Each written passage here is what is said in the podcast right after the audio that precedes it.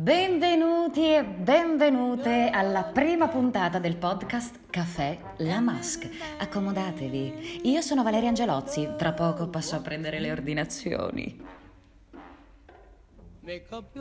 Al caffè La Mask puoi sorseggiare un buon caffè o un tè o ancora meglio un drink o ancora meglio un gin tonic e allo stesso tempo ascoltare e condividere storie, racconti, poesie in un ambiente rilassato e confortevole. Ma diamo un'occhiata al menù di oggi. La portata principale è Ilaria Paluzzi con il suo racconto Il suono del tempo.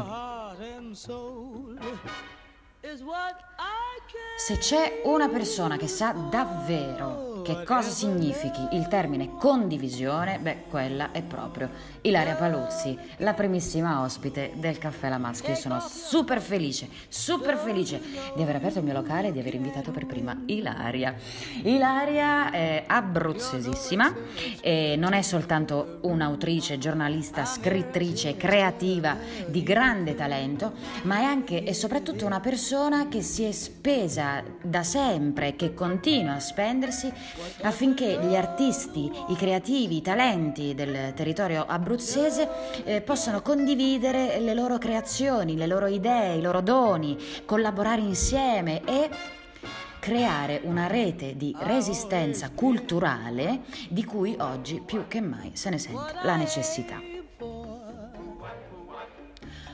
Ma che cosa la porta qui nello specifico oggi al Caffè La Mask? Allora, Ilaria ha scritto un racconto dal titolo Il suono del tempo, con cui partecipa al concorso FLA Festival di libri e altre cose, eh, che ho avuto la fortuna di leggere e che mi ha davvero molto molto colpita perché eh, a parte ovviamente un racconto scritto molto molto bene, ma mh, mm, restituisce una visione poetica e leggera, ma nello stesso tempo molto incisiva, di quanto l'arte non sia solo una cosa bella, ma una cosa necessaria, una cosa necessaria di cui oggi più che mai abbiamo bisogno, non che prima il mondo dell'arte, il mondo della cultura fosse appunto navigasse nell'oro e vivesse nella bambagia, ma in questo momento aiuto, aiuto. Io oggi avrò eh, l'onore di leggervi questo meraviglioso racconto, perciò l'unica cosa che dovete fare è rilassarvi, sorseggiare il vostro drink e godervi il viaggio.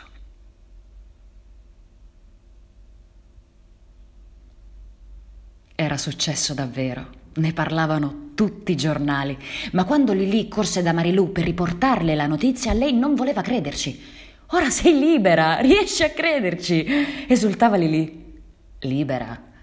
chiese perplessa Marilù. Proprio così, libera. Cosa significa esattamente? Significa che intanto puoi uscire da quel maledetto orologio dove sei nascosta da mesi. A Lily risultava difficile immaginare il motivo per il quale Marilù non avesse esultato alla notizia che tutti i giornali gridavano l'arte è necessaria. Allo stesso modo per voi dovrà essere mm, poco credibile che ci fu un tempo nel quale l'arte e in generale tutto quello che producevano gli artisti era considerato inutile, roba da poco, bazzecole, prodotte da poveri folli, non più che un semplice intrattenimento del quale si poteva fare a meno. Ma un giorno le cose cambiarono. Successe diversi anni fa, per la precisione quando a causa di una stranissima epidemia chiamata Covid-19 il mondo fu costretto a fermarsi. Si ebbe come l'impressione che si fosse fermato il tempo. La gente era costretta a restare a casa, soprattutto si raccomandava alle persone di mantenere la massima distanza. Per questo motivo alcuni innamorati non poterono frequentarsi Furono separate le famiglie, in molti si sentirono come incastrati nelle rispettive solitudini. L'unico modo che avevano per sentirsi liberi era ascoltare una musica, leggere un libro, guardare un film, sfogliare foto di posti lontani. Solo così si aveva come l'impressione che, pur stando fermi, qualcosa continuasse a muoversi. Tuttavia, malgrado la gente si fosse resa conto di quanto fosse importante l'arte, lo stesso non poteva dirsi per le autorità. Presidenti dei vari governi continuavano a sostenere che l'arte non fosse così necessaria e anche qualora evitavano di esprimersi lo davano a vedere dal trattamento che veniva riservato agli artisti, esonerati da qualsiasi progetto per la salvaguardia e la tutela delle loro attività. Incuranza che fu riservata soprattutto ai cosiddetti originali, ossia coloro che producevano opere di poco conto, difficilmente classificabili, mai riconosciute da ninguna accademia. Furono dunque quelli tempi molto tristi.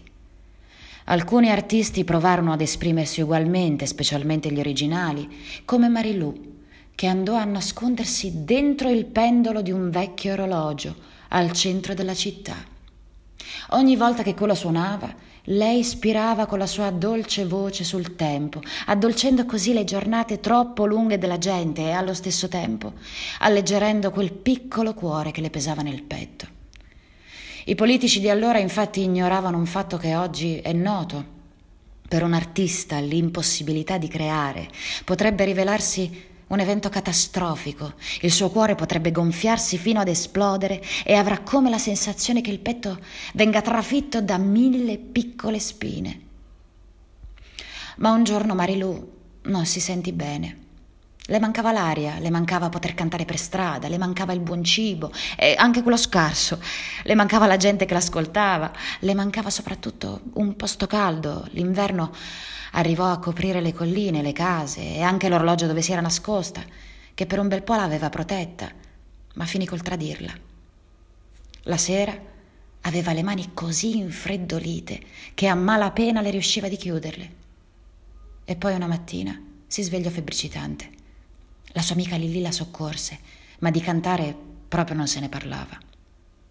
La gente comincia a nervosirsi, il tempo era tornato ad essere rigido, come l'inverno, come la monotonia delle loro giornate. Nessuno però sapeva come risolvere il problema. Marilu si era nascosta troppo bene nel corso di quelle giornate di quarantena e poi un giorno un signore che passeggiava nei pressi dell'orologio col suo cagnolino la vide uscire a fatica dal pendolo. Aveva il viso emaciato, i vestiti consumati, il passo pesante e con le mani si teneva il petto trapunto dal dolore. Cosa hai fatto al nostro orologio? la aggredì il signore. Ma io. Sei stata tu a spegnerlo? Continuò a gridare, mentre il cane cominciò ad agitarsi. Evidentemente l'aveva scambiata per una barbona. A guardarla mai avrebbe immaginato che una musica così dolce provenisse da quel viso così consumato. Era lei che cantava! Una voce sbucò dalle spalle del signore. Quando quello si voltò, vide una donna dall'aspetto familiare. Era Lilì. Tutti in città la conoscevano perché lei aveva avuto successo. Ma davvero? Sì, proprio così. Ma l'arte non è stata stabilita tra i beni necessari e dunque. E dunque deve essere opposto un rimedio, sancì il Signore. Il signore scappò via senza nemmeno salutare. Le due amiche non potevano immaginare che quel signore, che trascorreva le serate ad aspettare che quella piccola voce ammorbidisse il suo tempo nel sogno o che arrivasse a calmarlo quando gli affari non quadravano, che quel signore fosse uno dei più influenti politici del paese.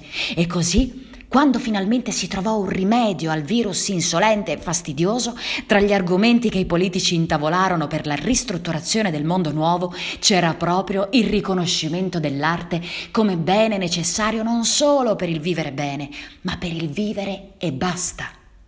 Quell'uomo infatti sostenne che avrebbe rischiato di impazzire se non fosse stato per quella musica, di cui lui non sapeva niente né niente intendeva. Hai visto, Marilù? esaltò la sua amica Lili. Ora puoi uscire finalmente. Sì, ma ecco, io credo che mi mancherà il mio nascondiglio. Ne troveremo un altro. Non sarò mai al sicuro come lì dentro. Non sarai mai al sicuro come al mio fianco, la rassicurò l'amica. Furono dunque quelli tempi molto difficili. Fortuna che siano finiti, anche se tra coloro che ancora abitano vicino al vecchio pendolo, qualcuno può giurare che di sera ancora si può sentire quella voce dolce che confonde il rintocco del tempo. Ma è una voce che si confonde con i sogni. Dunque, chi può dire di cosa stiamo parlando davvero? Questo è tutto per oggi, cari amiche e cari amici. Vi aspetto alla prossima puntata del Caffè La Mask. A presto!